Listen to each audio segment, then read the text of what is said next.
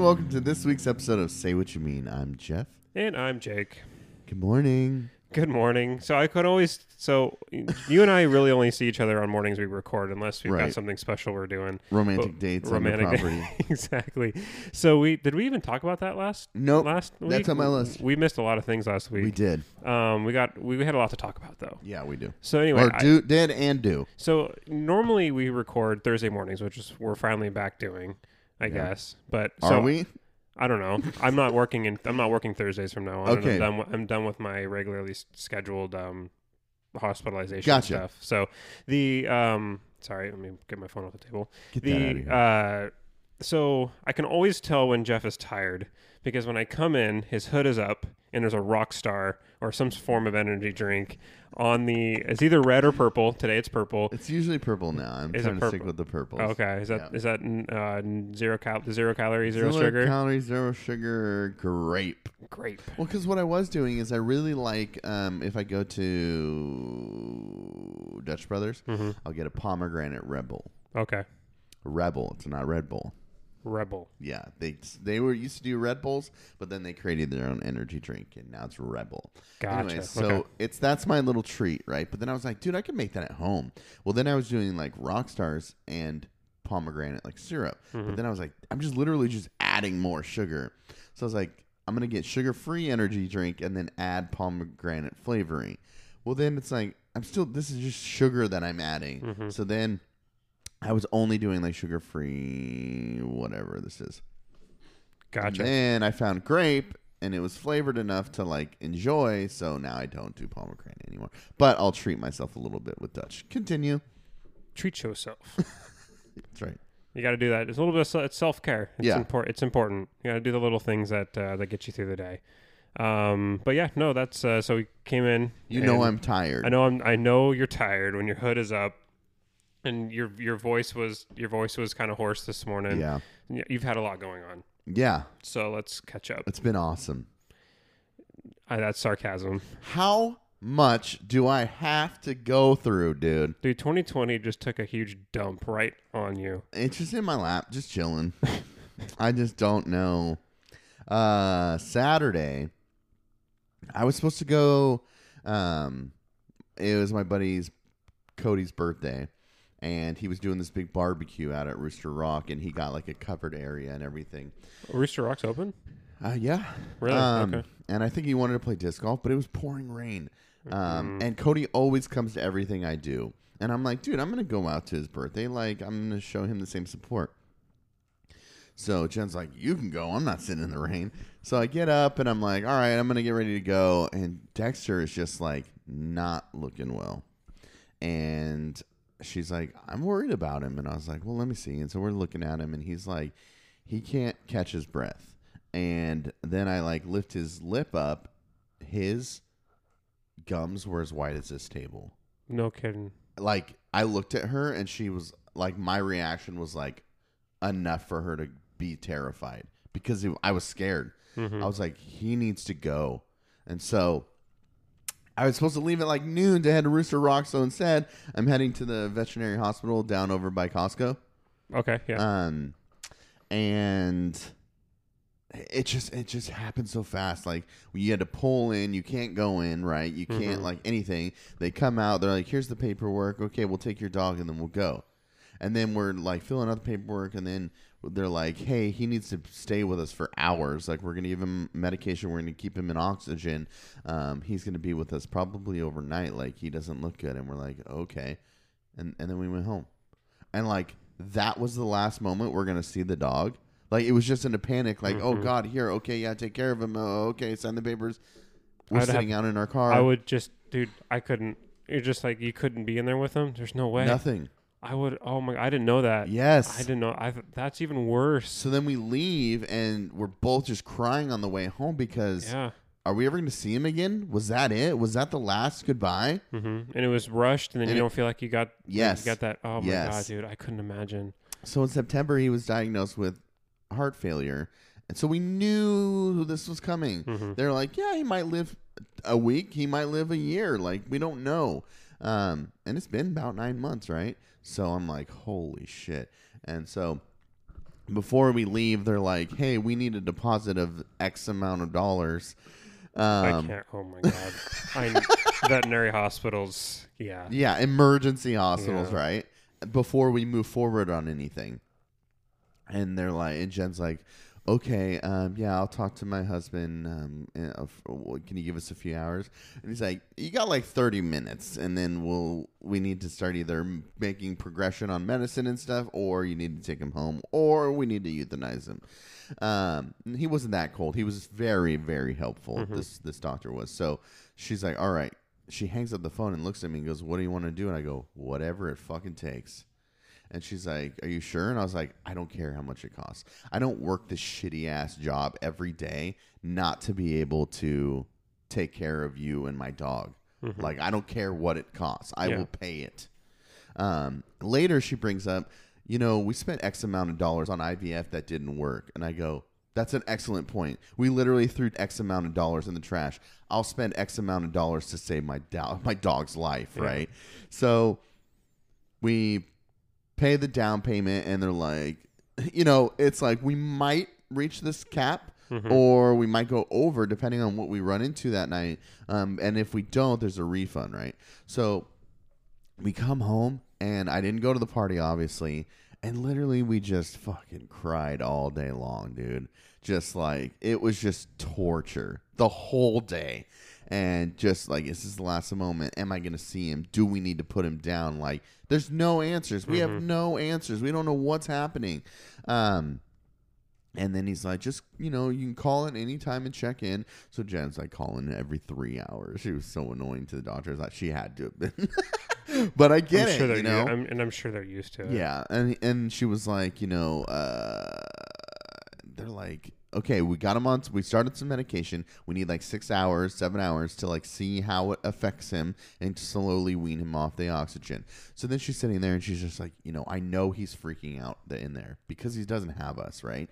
I know that's a part of it, and like maybe we should just bring him home, and maybe we should just do this, and maybe you know what I mean. So she calls and she says all that, and the doctor's like, look, I don't think you should bring him home. Like I'm seeing positive signs in him. This was like at 11 o'clock at night. Um, he's doing better. He's still on oxygen, but I can tell he's feeling better. Um, and and then he says the one thing that just breaks our heart. He goes, "I can tell that he he he's wanting more attention than we can give him."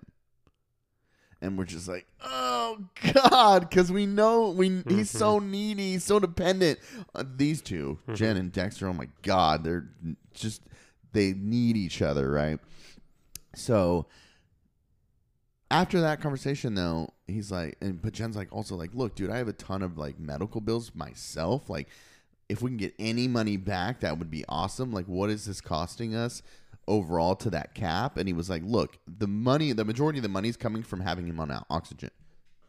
As soon as we get him off oxygen then you're just paying for him to be here which is like 20 bucks an hour which is not a bad deal. Mm-hmm. And so you'll probably get a refund if, if we can get him off the oxygen. So that made us feel a little better. The fact that he said he was feeling better got us feeling a little better. Um, then we had to try to sleep that night, right? Which that's So- that's a futile exercise. yeah, I mean, we were so exhausted though. We we slept pretty we slept pretty good. Like I, I gamed a little bit to kind of escape, and then and then I went to bed. Um, and we got up and we went and picked him up. And as soon as we picked him up, we cried the whole way home because we are happy that he's home. Mm-hmm. I'm happy that he's he was just like he was so out of it. They gave him a sedative because he was just so anxious, right? yeah. Um, and then uh, you know they don't really know the dogs, so they're like, "Oh, what are the if these episodes are happening? Maybe give him a sedative for anxiety and blah blah blah blah blah." And like Jen's like, "Well, when when people come over when we are gonna leave, do we give him the sedative?" And I'm like, "No, like we know this dog. He's Yeah. fine. He if there's if there's fireworks if." If, if something, then maybe consider a sedative. But let's get him back to normal off these sedatives and off these medications that are kind of dragging him down, and let's see how he's living. If he's actually doing well, because if he's going to be like a zombie like this, then maybe we need to consider quality of life. Yeah. She took him off, has him on all these these um, diuretics because the heart disease will build fluid up in the lungs. Mm-hmm.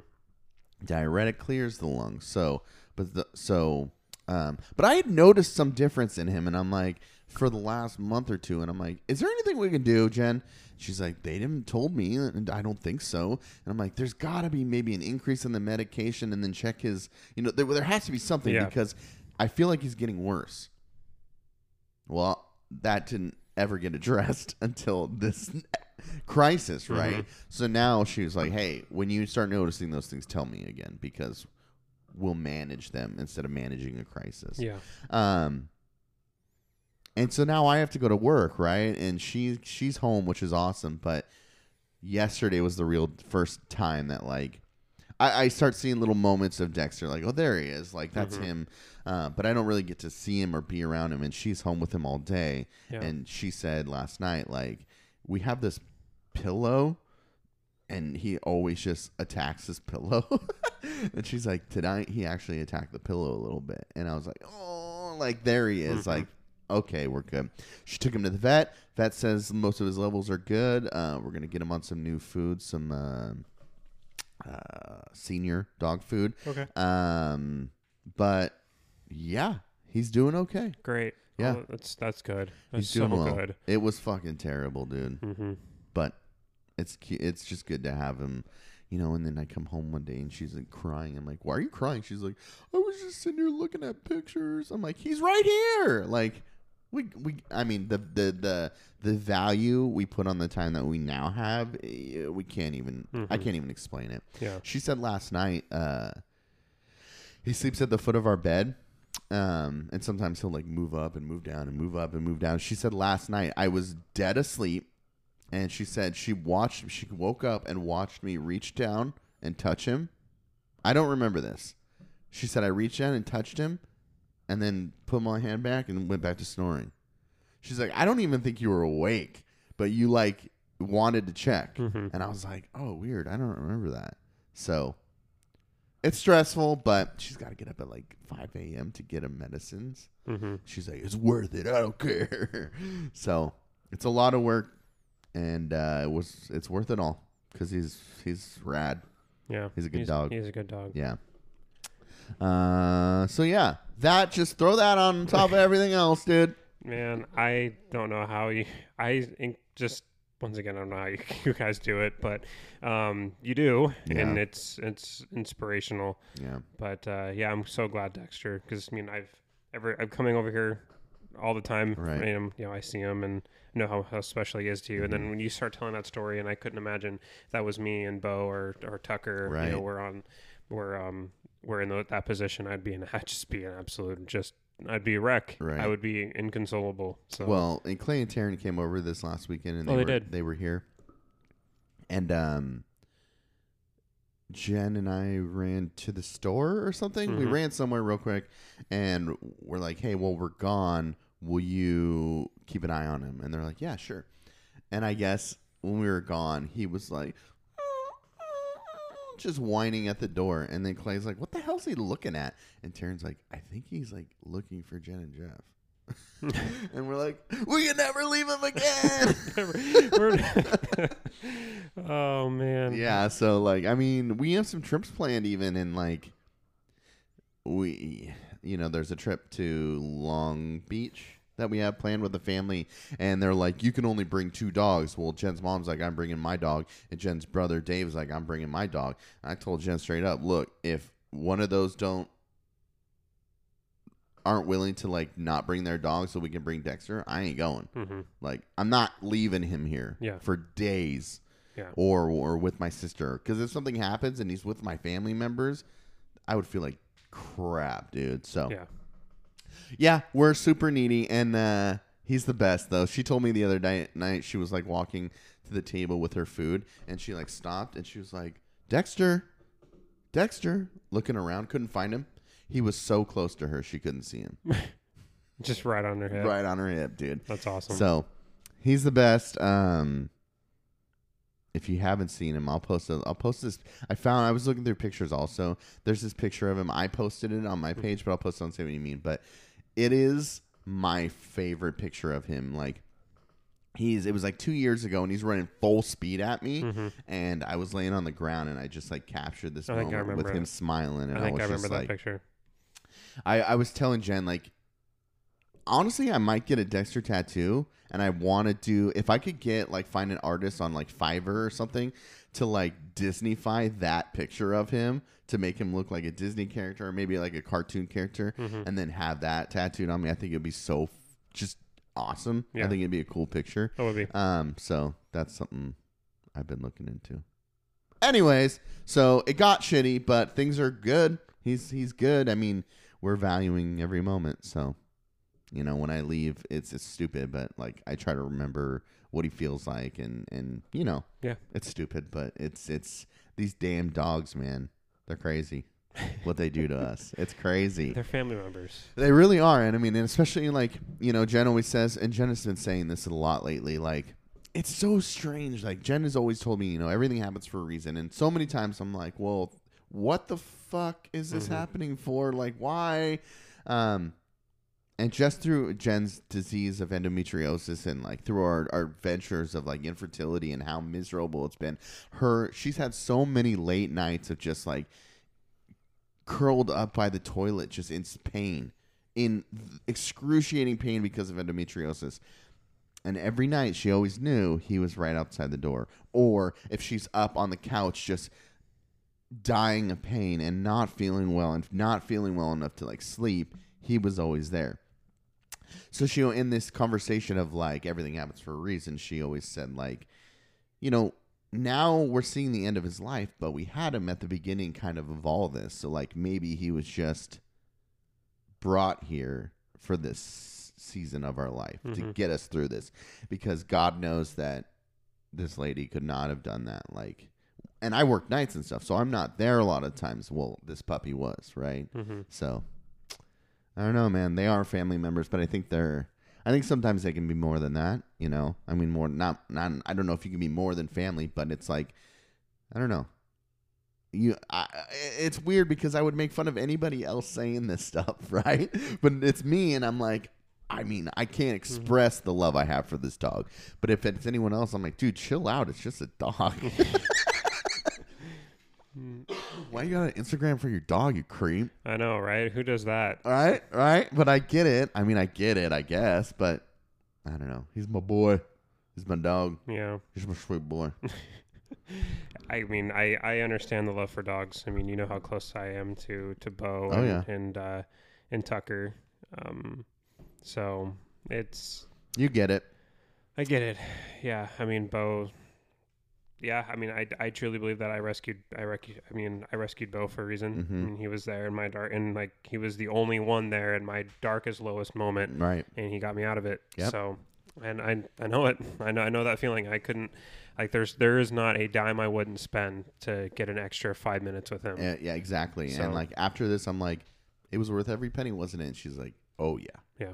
And it's been, you know, I didn't think we would have a week, and it's been almost a week. You know what I Mhm. mean? So it's like. Now we're now we're focused on maintenance, right? Yeah. Keeping him keeping him healthy, keeping him maintained and, and, and living life and not, you know, paying attention more, maybe listening to Jeff a little more when he's like, Hey, uh, is there anything else we can do? Because he's acting a little weird. Yeah. And then reacting instead on that instead of a crisis. hmm Anyways, one thing we mentioned last week that we didn't get to talk about that I want to get to is your photography project. Oh, okay. I'm not going to reveal too much. That's fine. because I You've been teasing it, I hella know. teasing it on social media, I know I have been, and it has been. and I'm sharing your teases. Thank you.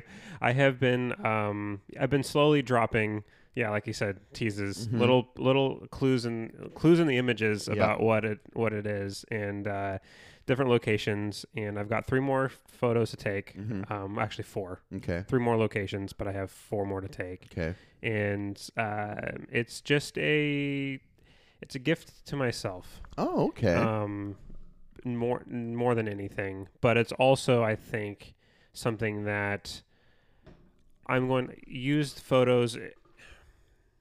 I have, I'm I am proud of my photography. I think I'm getting better, but I'm I also value. And one thing I know I'm good at, and that is writing and expressing myself through written word for sure. and I'm going to use those my two gifts Mm-hmm. to try to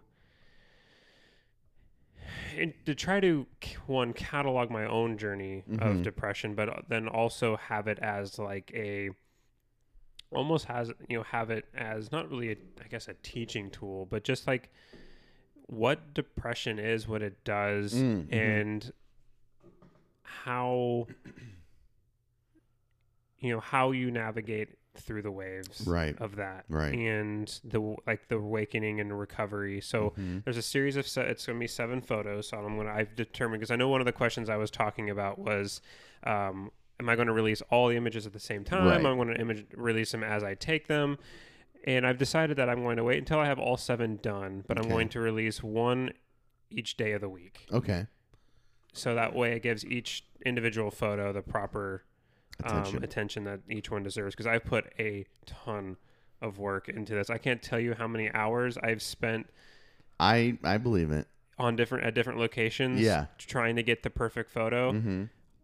i have dude i'm a madman when i'm out there trying to get that perfect image that i have in my head Yeah. captured and dude i was at well one of the places at Moulton falls Mhm. anybody who's like on my instagram will probably recognize that bridge it's a it's a fairly popular place um, but if you go there when it's rainy um, not a lot of people are there Right. so you can kind of have it to yourself well having my i went up it took me three trips up there to finally be able to get the right lighting. Oh wow. and to get the right um, just the the right timing Mhm. everything perfect and i was able to capture it two days ago Mm-hmm. so i was really excited about that but it was like keeping so i wanted my camera first i started camera and myself on the same side of the river Mm-hmm. and then I was like, well, I want I want to go to the falls, so I went to the falls and tried to do that. And then I was like, I got a really good photo of the falls, Mm-hmm. but uh, you couldn't like I wasn't in the right spot. So I'm like, I got to go back up there, but I want the bridge, but I need the bridge at a certain lighting Right. because it's a it's at a bend. Right. So when you've got sun here, Mm-hmm. that's in shade. Right. So you're constantly dealing with these crazy like crazy lighting. So I had to sit there and wait for 3 hours for the sun to get at the perfect level Right. to where my everything was going to be perfectly sh- exposed. I love that. Could freeze the water just enough to get my reflection and the reflection of the bridge, Mm-hmm. But I needed to be across the river Right. for this to happen. So I had to go all the way up, go across the run across the bridge, come down the other side, which there's no trail. Right. Like I had to like blaze a trail down like a grade. Do you have a remote? Super, uh, no, I had somebody hit- hitting the shutter for me. You need a remote, Jake. I'm getting a remote today. okay. Yeah. um, that's what. That's how I'm going to take my last three. Okay, with- okay. With, remote, I was because I'm, I'm going to those locations by myself, and um, so the, so yeah, so it's just um, it's a lot of work put Yeah. into these. Um, I appreciate that craft. yeah, it, the it's work. a lot, and I, I think that they're gonna. I think they're gonna turn out well. Um, each one gets it's going from dark images to light images. Oh, okay. Is how that's how it's going to be Mhm. and this this it's going to be like I said six locations and the seventh one is going to be it's in my head I'm that's that Yeah. one Don't- nobody nobody knows about it Okay, good. not a single soul knows what the seventh image is going to be but the um I'm excited to reveal it Mhm. uh the I don't so the three I've taken so far are Kalama Canyon the Kal- Kalama Canyon Moulton Falls and Cascade Locks Mhm. The the other three I'm not gonna I'm not gonna say Yeah. Don't. um, but don't. the That's anyway, already too much. I know. So I'm I'm excited. Uh, I'm excited for everybody to to to uh, to see them, read them. Uh, I'm going to I. One thing that always like kind of one thing that has always driven my desire to take photos is in meaning behind photos like i wanted when i do photography it's more about putting meaning into the images more than it is just taking a pretty picture of scenery Absolutely. and so it, I and, that, and that's where the that's for me that's where the art comes from and so in conjunction with the the image that I'm creating at each one of these locations and like the theme of of it I also want to each image have a song from a a lyric like a lyric from the song I think mm-hmm. captures what I'm feeling in those moments and put that in the put that as the as the title of, Right. of each image. Mm-hmm. So because I've always I've done that a lot with all my other with all my other photographs has been um, tying songs to images Mhm. and how I'm feeling in those moments. So um, that's something else that I'm doing. So Mhm. that's it's a lot of fun. This has been a ton of fun. I can only do it because I'm not working. if I was working, this would be because I have to like it's like I'll, I'll be looking outside. and like, all right, lighting's good, go, Mhm. and I'll be and I'll I'll just take off. And I spent I was I was on the river until nine o'clock at night the other night, all, yeah. all the way up in the all the way up in like all the way up in the canyon, um, taking photo like taking long exposure shots of of waterfalls. Mhm. And dude, I just I live in those moments where I'm like on the hunt for that perfect image Right. and I can just like set up on this rock over this waterfall like it's kind of dangerous Yeah. like one slip and no Yeah. more Jake but it's dude it's dude it's so worth it Can you swim? Just- I can Okay. yeah but just I, like when I was in when I was in Kalama with my friend Keenan yeah. and it's just dude just rain was just pouring down Mhm. slashing down like i'm doing everything i can to keep water droplets off of my lens Mhm. i'm just soaked dude i've gone in like three times trying to get out to this rock Right. and just jumping from river rock to river rock trying to get my trying to get my tripod on the one rock and then getting back over to like setting up everything aperture shutter focus all of that figuring out lighting and then trying to get back to where i need to be just Right. to be in the image and dude it's just i'm just having so much fun doing this and it's such a gr- it's such a growth to be able to do this for myself because so much I'll say this so much of my life has been all the decisions that I've made has even been driven by my own internal anxiety Mm-hmm. Or the feeling of pressure of other people telling sure. me this is what you should do or like Mhm. settling for less because I don't feel like I deserve to go for everything. Right. And this is my gift to me. I'm taking this time for the next month, the next week and a half. I should have this completely done by next by next Saturday. The I've taken this three this like three week period to perf- to 100% perfect this exactly how I want to do it, regardless of the amount of money that it takes, the amount of time that it takes, the amount of miles I'm putting on my lease vehicle, Mhm. like all like I'm just none of it matters. What matters is getting this image done to the exact way that I want it, Mm-hmm. and I'm so happy doing that. Mm-hmm. It's just it's amazing. It's it's a lot of fun. It's kind of been cool for me in a sense because you have sent me the images and you're like, what do you think about these two? And I have opinions, but then I ask you, what are you trying to say? Mhm. And then it gives me insight into you and your feelings and your journey, which I is the part I like. So if that's just a little bit of you know, obviously that's an element to it, right? You're now explaining to me the purpose of this image.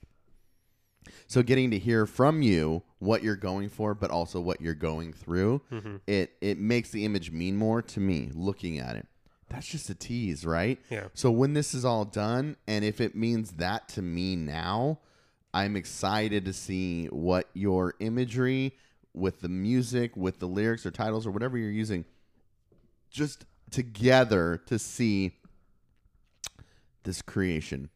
And I hope and I know that for friends, family, and and fans of the show, it I I know people will be very excited to see what you're doing. Even through Uh, just the I- one image you've you've we've had a conversation about. hmm Um, Do you think they're good images? yeah, Okay. gorgeous images. Thank you. And now when you're talking about dark and light, and I've seen what I've seen, hmm it's gonna be epic. So Yeah. I'm putting I'm putting my full my full creative spirit yeah, into this. Yeah. And that's kind of scary for me because I'm so literal and analytical mm-hmm. that using the other side of you my are brain very literal and analytical. the, using the other side of my brain hmm is in conjunction with my analytical side because because there's because I want to put purpose like purposefully put these things in these images. Like uh, just In- giant words that say, "Hey, dummies, this is how I feel." so so much so much have I done it I've done it in the past Yeah. has been with chalkboard or Yeah. whiteboard with the words written The on it and words. have that in the image. Yeah. You saw that. You Yeah. helped me with one of those. Mhm. and um, that is i'm not doing that this time i'm letting the images speak for themselves and Right. trusting my audience to to get what i'm saying So what I appreciate about that is, you know, I I played in bands, I've written lyrics, right? Those lyrics are very personal to me. They're words. They Mhm. are words. And when you read those words, I always try to be I, I want to leave room for interpretation. I don't want to spell it all out, right? Um, but when I read those words, it takes me instantly back to a moment, instantly back to a feeling, instantly back to a person, right? Um, but when someone else hears it or someone else reads those lyrics, it means something different. They might interpret it to mean something else, right? Mhm. But and same with your photos. When you take those photos, it means something. It takes you back to a place, a person, a feeling, right? But there's also this little bit of fear or or curiosity almost where it's like I wonder what this means to someone else. How are they interpreting this? You know, I've heard musicians talk about like songs are like your children, you know, you you put them out to the world and just hope they do well, right? But then also with these with these putting the music out there, putting these images out there, how are people going to respond? How are they going to interpret it? You know what I mean? It could mm-hmm. be very different from from what you meant and what you said, and it's not wrong. But sometimes you're like, "Whoa, that's what you got from that." But that's just stemming from their own life, Yeah, right? Their own experiences. Yeah. Yeah. I know when you sent me the lyrics of the song that you wrote recently, Mm-hmm. um, it conjured up a lot of my own personal feelings Mhm. and personal memories. Mm-hmm. And um, that's what's so great about art Mm-hmm. is that it, it can do that, Mhm. and especially music Yeah. and how that um, can elicit emotion. Mm-hmm. So awesome. And you're good. You're such a good writer when it I comes to to, those lyrics. more. You should because you're really good at I it. it and that song like those those lyric those lyrics like, especially for like my recent like Mhm. my for me especially with a lot of the raw emotions that I'm trying to process through right now a lot I could tie a lot of those in those like wrap those up in those lyrics that you wrote. So like one that was really I mean for me those were really really good because Mhm. it's really relevant to my life right now. So um But even even though these lyrics I wrote with your situation and thoughts and feelings in mind, they're coming from my life mhm. and my writings. You know what we, I mean? we like we all have shared we all have shared experiences and shared emotions Yeah. and although we may not ever know exactly what anybody else is going through or what is driving th- those emotions and those feelings Mhm. we have all felt those feelings Yes. so we can at least in those at least at that level we can all empathize with each other and we can all understand each other a little bit. And i think that is that's room for solidarity that's Mm-hmm. room for friendship. And that's where all of this lives and that's all where we can live. And i think we can take those that that same understanding about feelings and music and art dude and apply it to everything like protests. Yeah. you may not understand what's causing those protests, but we've all felt anger at something that we can't and, and have la- it felt like we've lacked agency and have needed to just yell Right. and say we something needs to change. Either Right. that's like at the micro level in your personal life Mhm. or at the macro level at your government. We have all felt it. Yeah. Whether it's bike lanes or it's or it's racial injustice. Yeah. We've all felt it. For sure. Yeah. That's a great point. All right. See you next week. oh, gosh, man. Yeah. I'm excited. Can't wait. A few more weeks? I should have the last image taken next Saturday, Okay. and I'll start releasing them that Monday. So I go Monday to Sunday. Party. All right. Stay tuned. If you're listening, I know CJ's excited. He loves photography. Does he? Oh, yeah. We need to get him back he's on. good at it. Yeah. Yeah. Is he good at it? Yeah. Oh, yeah. yeah, we do need to get him back on. I was thinking about that. We still have the top 10 uh, guilty pleasure songs to Was go it through. four guilty? Four, ple- sorry. Four? Okay, I was gonna say I got to come up with a few more. Yeah, no, four guilty pleasure Okay. songs. Um, so we didn't forget, and we'll get back.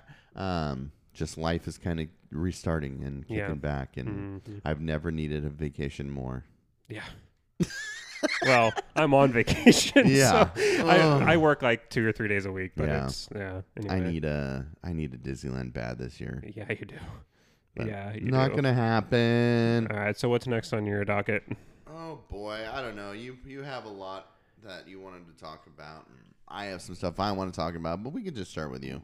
You sure? Yeah, Oh, we just talked about my photography though for the last ten minutes. You want to? we You want to talk go? about what you want. I want to hear what you have to say.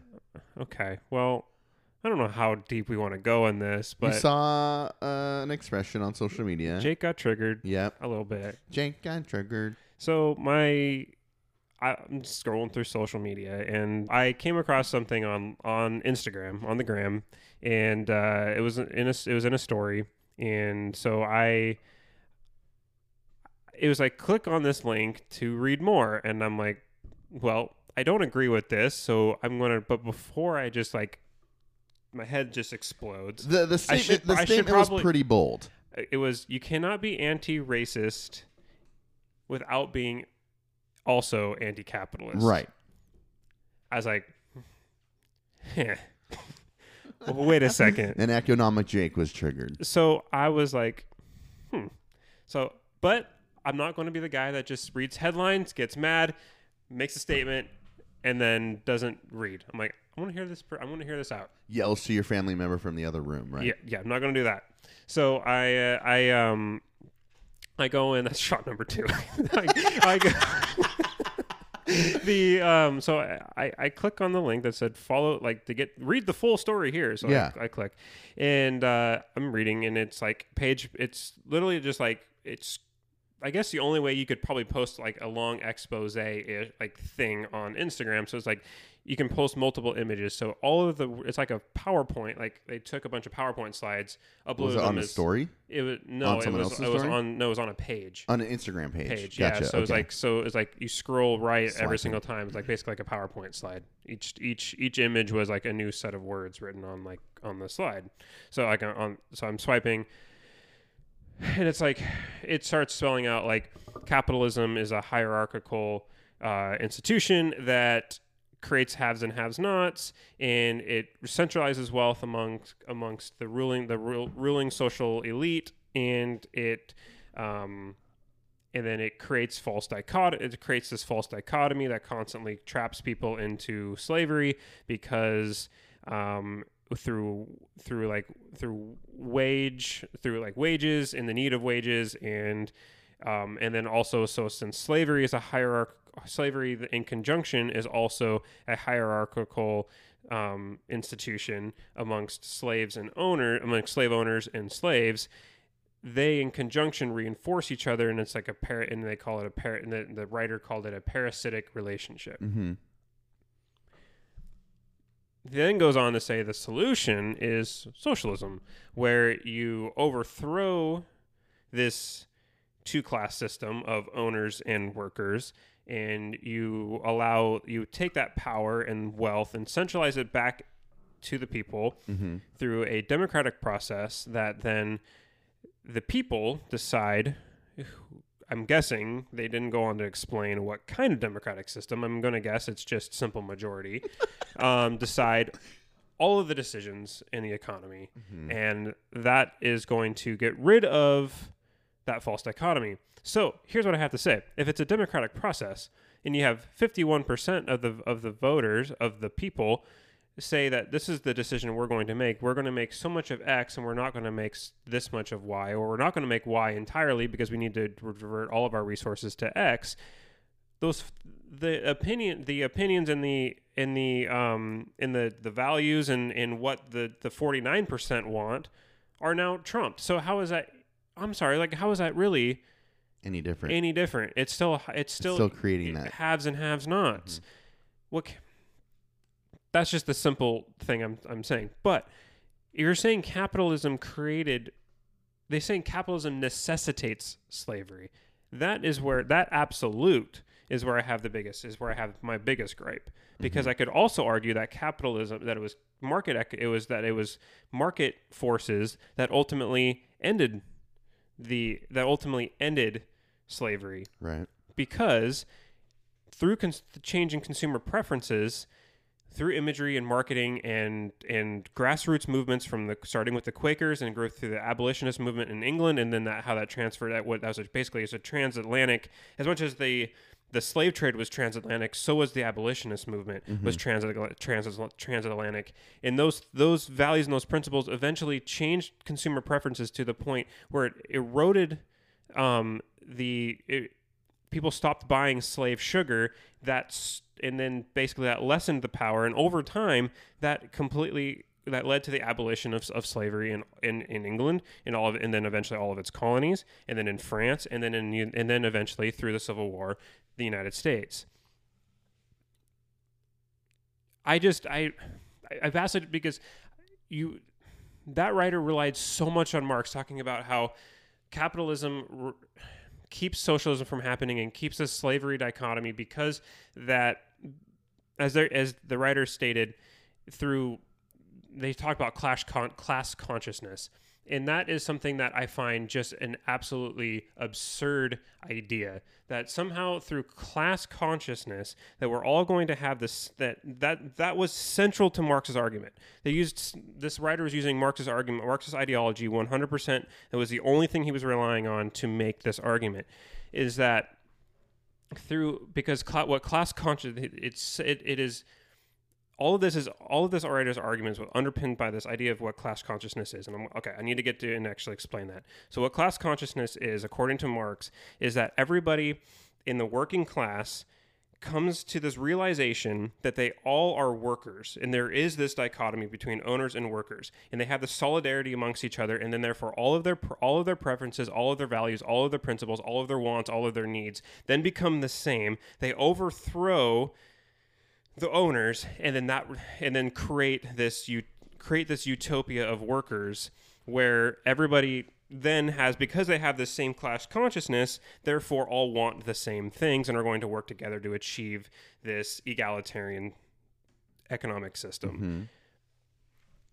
Without without the understanding of that how are you going to get to class consciousness when every single individual person has their own i has their own ideas and their own wants it's not just something that you can just i don't think you can just come to this unified idea of what I like what I want to spend my money on. Like there's certain things that I like that you don't like. There's all of these personal preferences. How do you overcome individual self-interest to get to a common class consciousness? Right.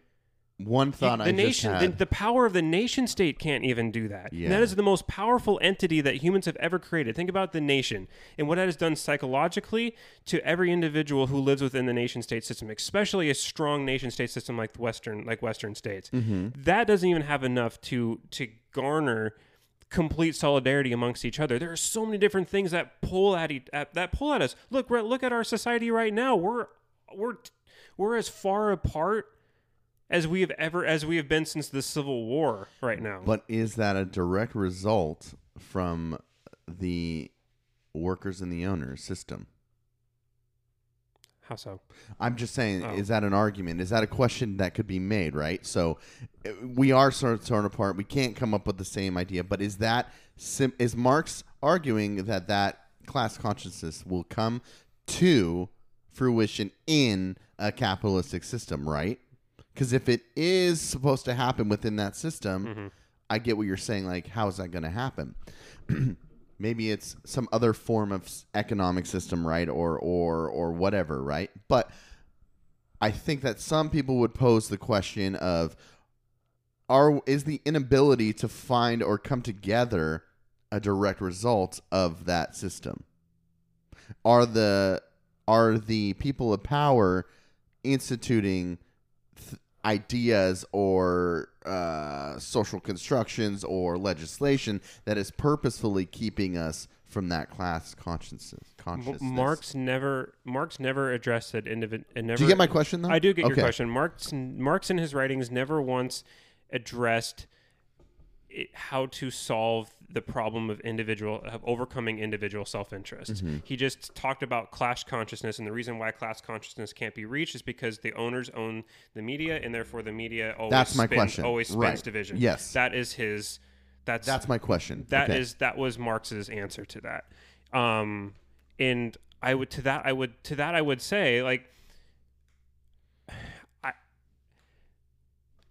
to an extent, Yeah. sure. I think we all see that we're all influenced by media, yeah. and because that's that's who's telling us We're us influenced by That's- morons on Instagram. that's who t- that who's that who that's who's telling us the information, right? Yeah. So it's through their lens that we're getting information, right? But in but in a free society, obviously, we have the ability to go and get get um, especially Alternative views alternative or- views. We have the ability to to not just have one view shoved down our throat. yeah. Keep in mind, Marx was writing in in Mm-hmm. in mid eighteenth mid eighteen hundreds England. Mm-hmm. vastly different time than what we're living in right now. So does does his ideology transcend ti time and space 100% full stop? Because it, a lot of Marxists and a lot of today's democratic socialists take his word for gospel and and have not shifted at least not this author anyway has not shifted or amended any of Marx's really radical thinking to fit today's realities. Right. and therefore like i think the whole the whole clash consciousness thing is is ridiculous. And you're saying that because i believe that capitalism way more than socialism protects mi- minority preferences far more.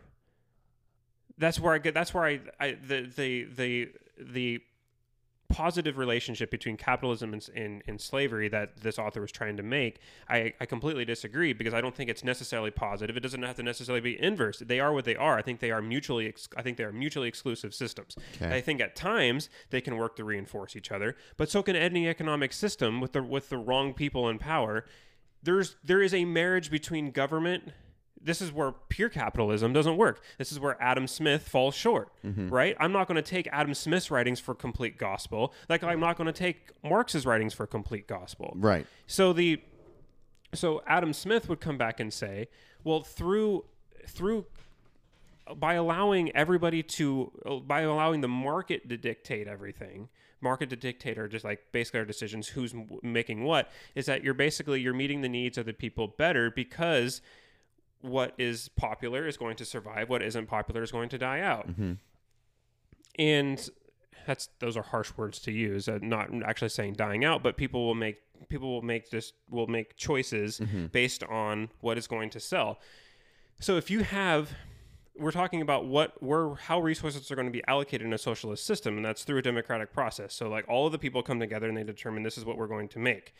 And if you're in that minority what you have isn't going to be made. Whereas if there is a even a small niche for something in a capitalist society look at you can go on the internet and look how many different things you can find mm-hmm. for your own preferences. Mm-hmm. In someone like a majority of the of the, the the majority of the country could look at the, if you're doing this through a socialist like this democratic socialist system that they're talking about your needs may not be met because the masses don't value that as a use of resource but you do mm-hmm. I want a truman bobblehead guess who someone made a truman bobblehead because there is a demand for it Damn right there is. Exactly. So I'm just I'm just saying I I believe that I just I firmly believe that they're not intrinsically linked. I think that is a that is a false linkage, not a false di- not not a true di- not a false dichotomy. Mm-hmm. Anyway, so I I just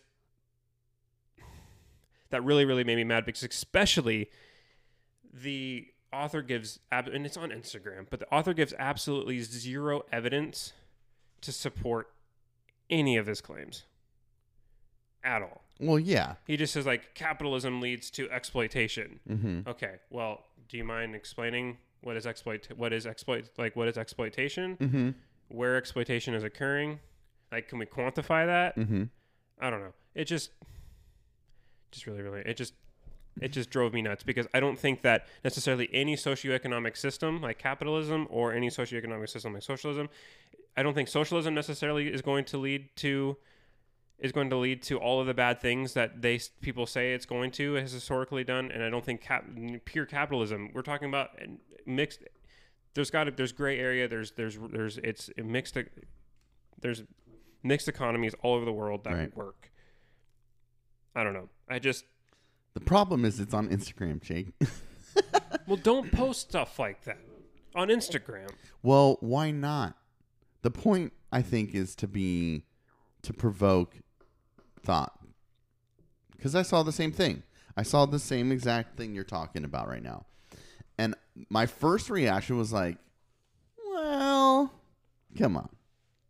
That's the problem is is the the the uh um what was the term you used? Uh just the definitive statement of this. absolute Absolute. There you go.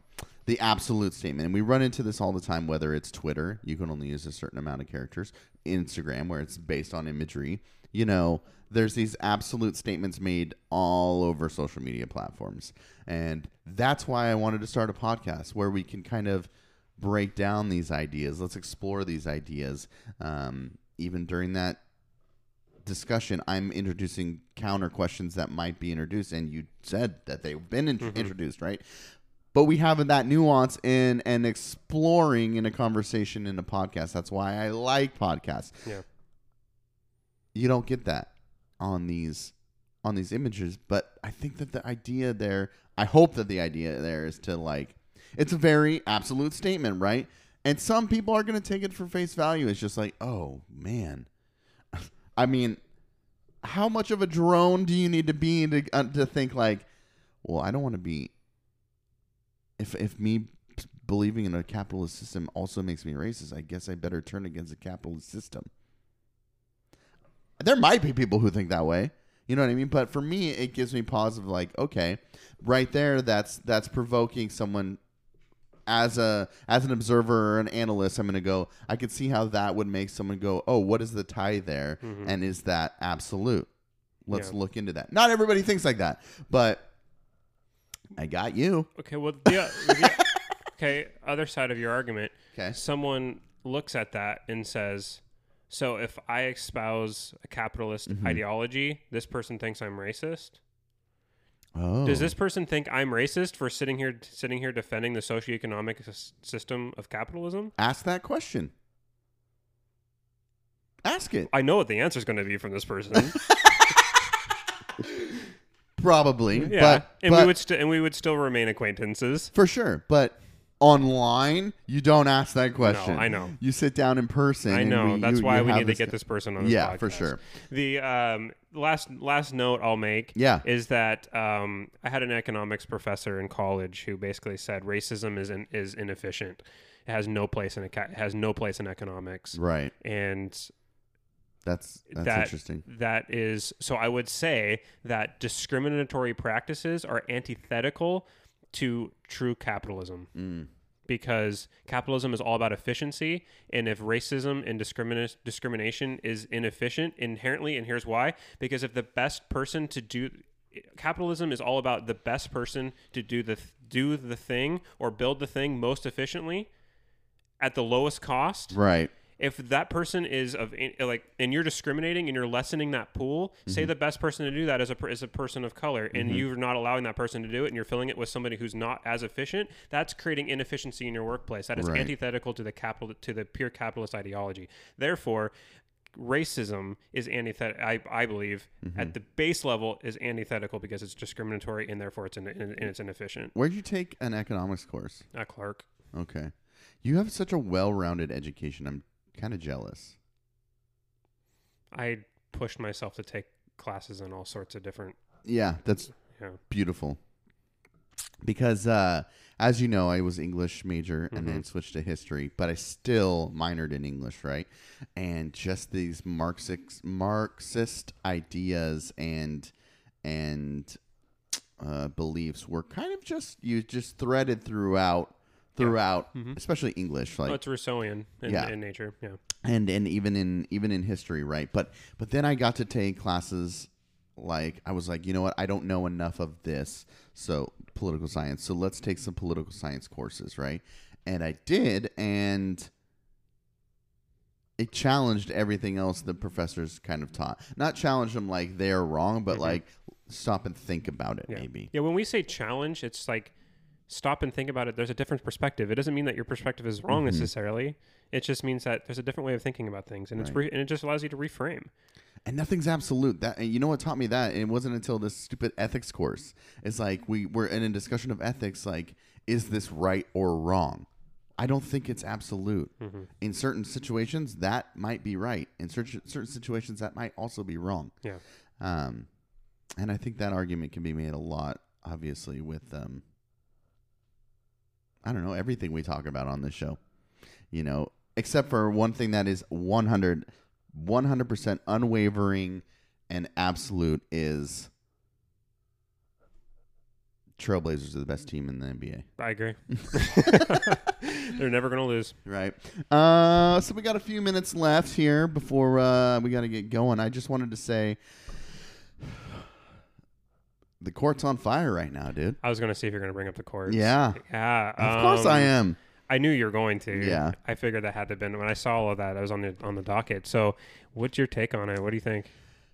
I oh I'm I, I'm very interested in I kind of want to tap into the this administration's supporters and kind of uh, just uh, see if I can find reactions to the rulings and Mhm. opinions of the rulings on the on the right because I mean Two of their boys switched teams, right so with the which I hate. That whole notion of teams on the Supreme Right. Court. But, Yeah. yeah.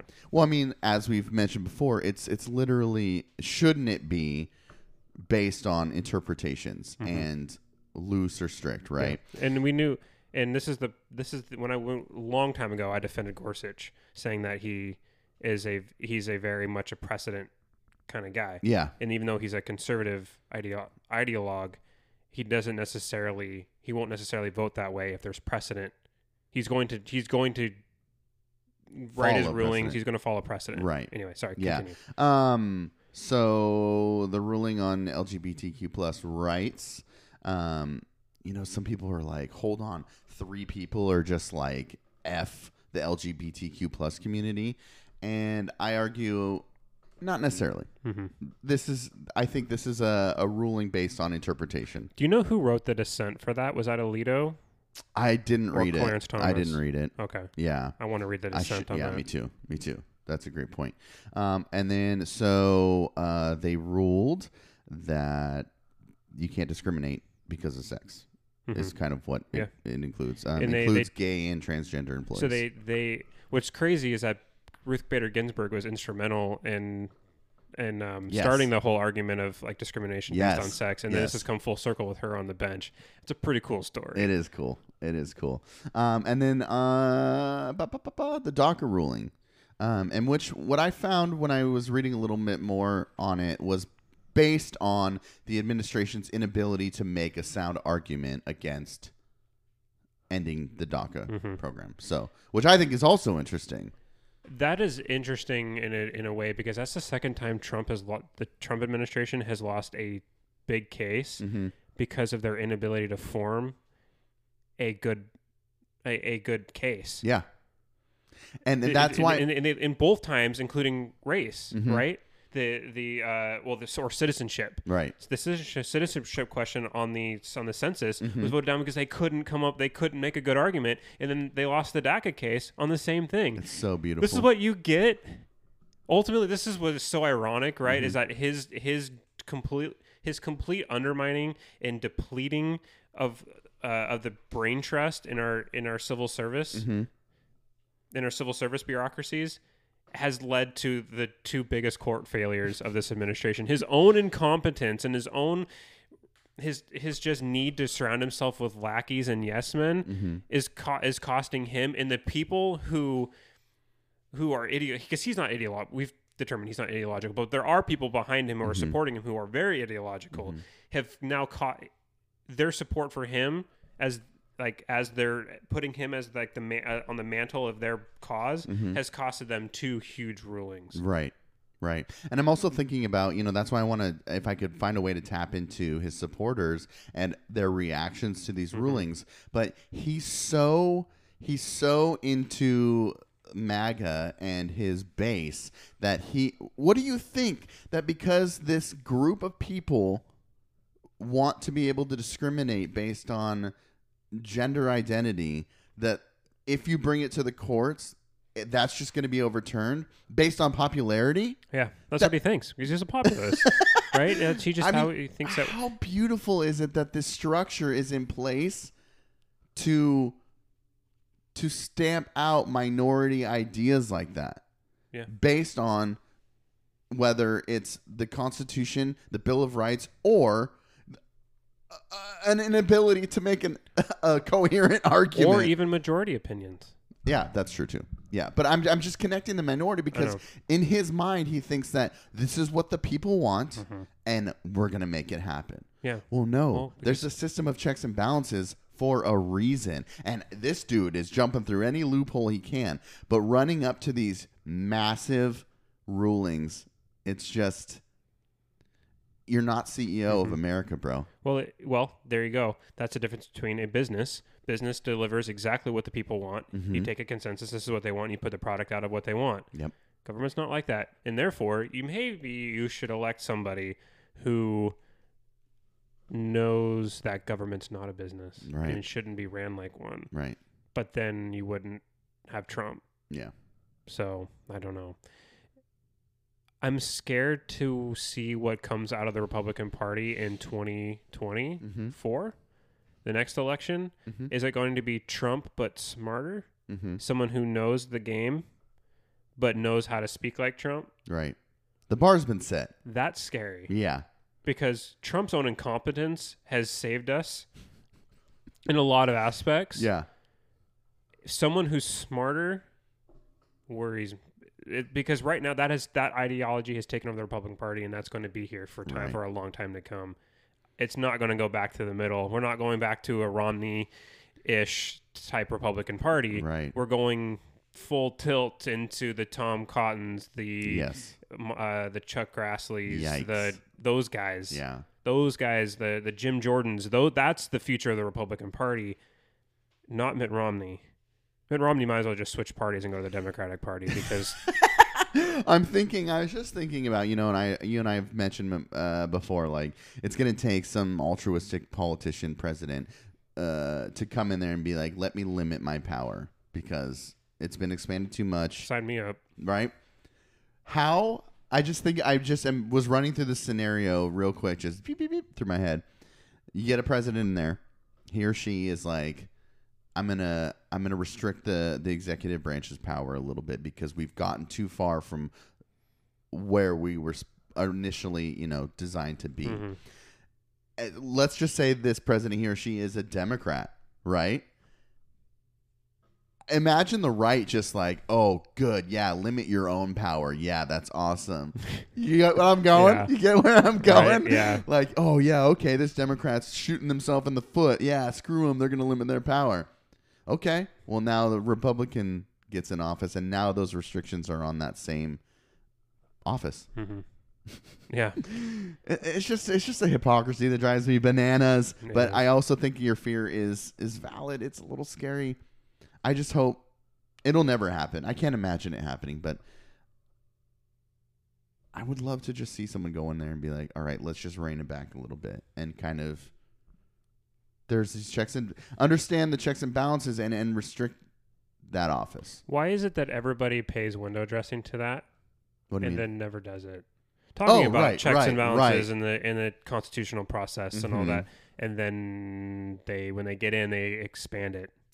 maybe a fear of uh real re-election and and opportunity Self interest. yeah unless you're joe biden and i'm just throwing this out there someone like joe biden who's gonna die and you know maybe you don't got two terms in you you know what i mean Yeah.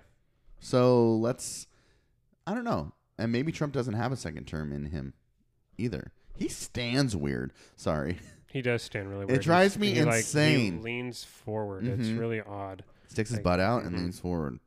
I, I saw images of it this morning and I can't get it out of my head. Anyways, we'll see. Uh, Dude, just think, I, was trying to go through all the different things that that man has bungled. yeah, Dude, it's insane. The list is insane. language, uh, marriages. well, I'm just talking about national I know, crises. I know. Cal- the California wildfires, the the hurricane that he drew the little sharpie bubble on to show that it was going to actually hit Alabama, the um or Tennessee or who I what- Oklahoma or it was, something, it was some Something like, up there. yeah some some state that it was never going to touch, and the the uh just dude like this is your guy, that guy? Yeah, like dude. dude, he's got their interests at heart. He all he cares about is the American people.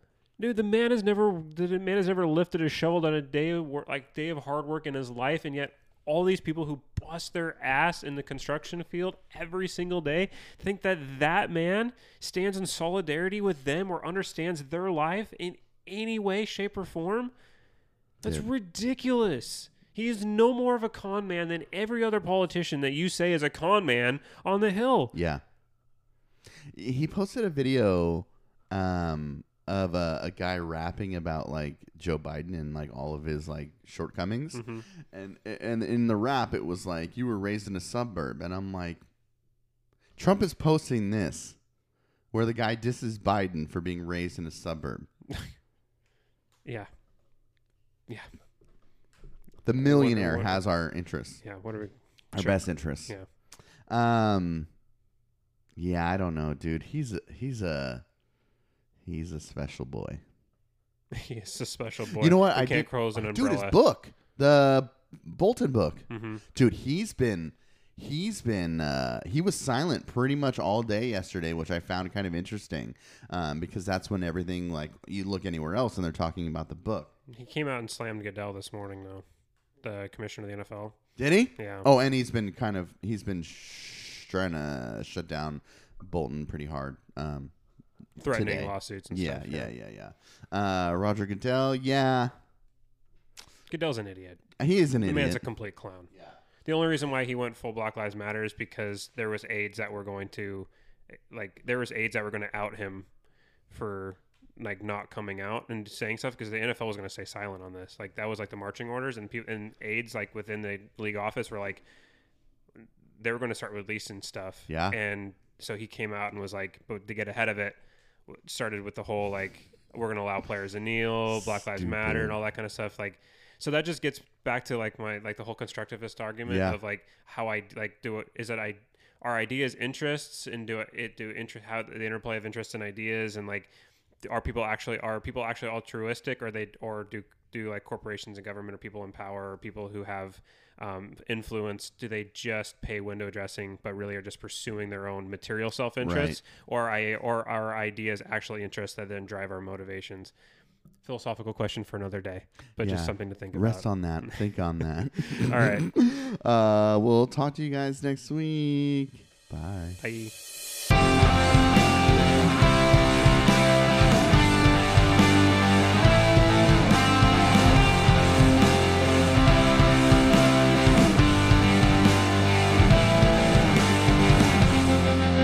Say what.